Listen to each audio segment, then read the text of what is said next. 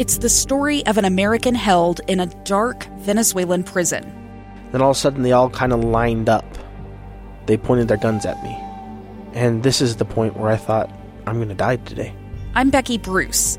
I spent a year working on Hope in Darkness, which now has more than 2 million downloads.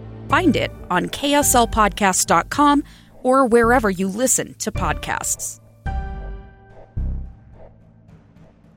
Welcome back to Live Mic. I'm Lee Lonsberry. Uh, did you have to did you have to Google the the Troy Trojans as well? Yeah, me too. Uh, uh, no offense to that. What I'm sure is a great team. Didn't know they existed. Good luck losing to the Cougars. Did you know I'm a uh, yeah? I graduated. I'm a, I'm a Brigham Young University graduate.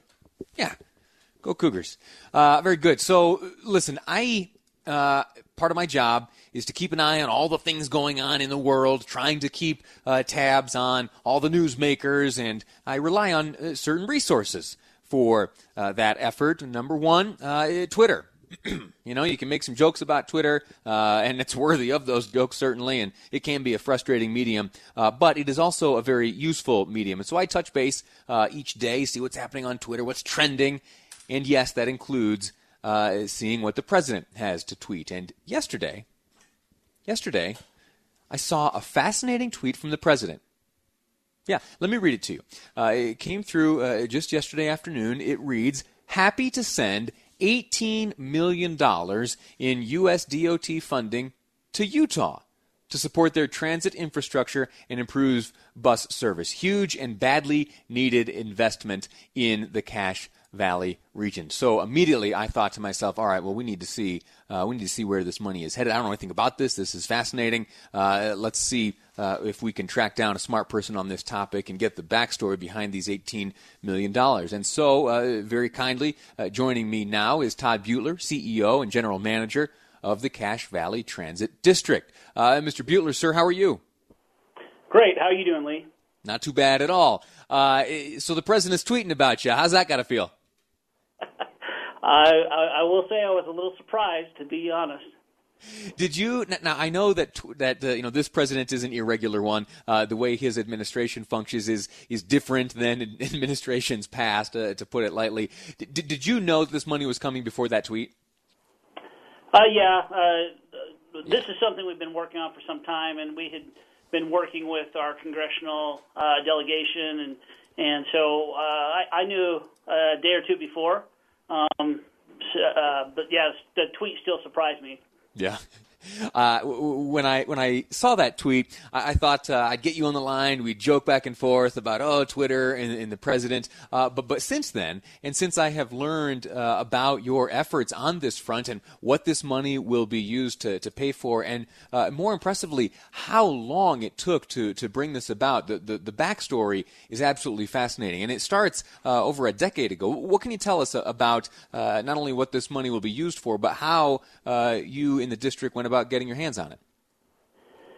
Yeah, so so we run the public transit system up here in Cache Valley, and and uh, you know part of what we're doing is providing service to our constituencies up here, but it's also about planning for the future, right? Planning for population growth, job growth, things of that nature, and and we all know Utah is one of the fastest growing states in the in the country. So um, you're right. I mean, this this started over a decade ago. With some of our long range planning um, our facility at that time was, uh, you know, about uh, 11 years old, and, and we knew, uh, based on our projections and what we were seeing, that we were going to need another facility in about 10 years. Um, and so we're a little bit behind, not not far, uh, maybe a year and a half or so. Uh, but but uh, yeah, we started back then in 2009. We we purchased property um, in North Logan for this facility, and then we've just been uh, judiciously, and, and we got to give a lot of credit to our board with their vision. Um, we've been judiciously, you know, trying to save up funds uh, so that uh, in the event that we could get a federal grant, um, we could match that. We have to come up with a local match, and so we we could match that uh, so that we didn't have to go into debt or bond for this. Um, and I'm happy to say we're not going to. We're we're going to be able to build this facility uh, with this federal grant and with the local match that we've saved up um, and we won't have to, to bond for this facility. And it will, it will be a facility that hopefully will serve our community for the next 30 to 40 years. That's fantastic. Absolutely fantastic. O- oftentimes, when people hear about federal government grants, uh, they they think about it as just money that has just been handed out willy nilly, uh, and there, are, you know if you looked at the president's Twitter feed yesterday, uh, you weren't the only transit district in the country uh, on the receiving end of money. And when that's uh, when it's presented in that way, it's easy uh, to forget some of the things that you mentioned. There are a number of requirements that uh, a community, and in this case, a transit district, must uh, qualify for, or must accomplish in order to to receive the money. Talk to us in a little more detail about the things that you had to do to qualify for this money. So, so when you're trying to go for a federal project, uh, there are a, a lot of requirements, and and uh, and so it takes it takes years, honestly, of preparation. Um, some of the big things are the environmental work that you have to do, and so we had spent a significant amount of time um, in trying to determine the best property. We looked at 15 different properties before we selected this one, um, and then and then we go to work doing the environmental work, making sure that that we're not impacting, you know, any native burial grounds or things of that nature. Look, making sure that the water, water quality is sufficient.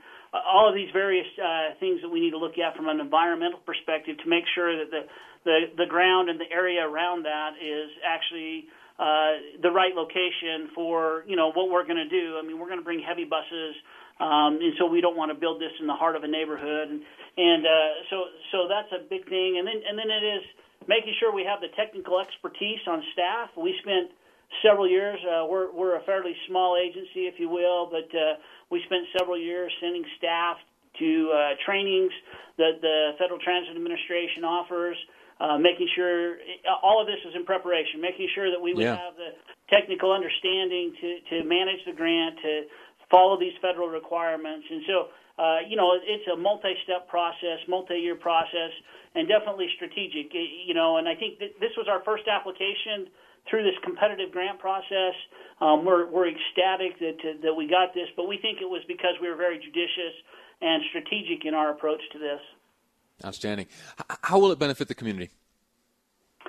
So, so currently, our current facility, uh, we we literally have buses parked in alleyways.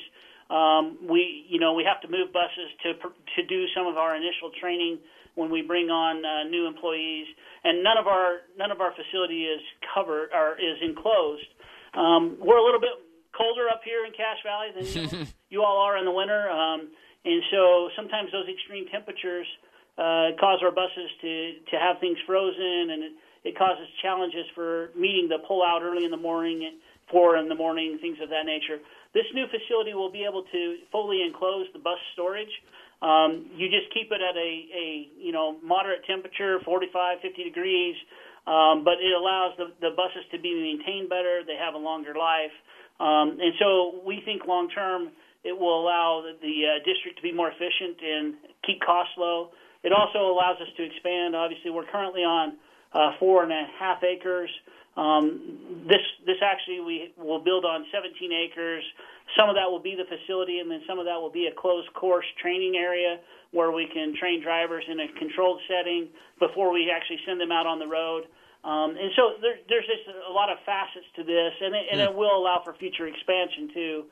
Um, we, we took that into account, and so it's really going to set the community up to to see transit growth over time, which we continue to see.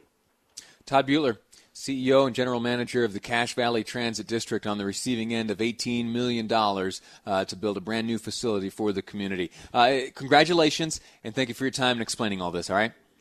Hey, thanks, Lee. Appreciate it. Absolutely. Uh, thank you for listening through that. I, I know that uh, you know money being sent from the federal government to build a building uh, might not be the most exciting topic for talk radio, but uh, the reason it's important is it because that's taxpayer money we're talking about.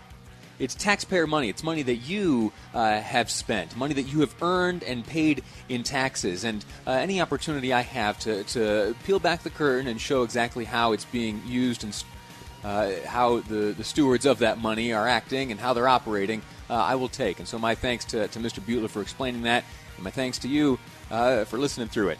Uh, next up, we're talking to a lobbyist. Yeah, we'll find out if they're good guys or bad guys next on Live Mic. I'm Lee Lonsberry, and this is KSL News Radio.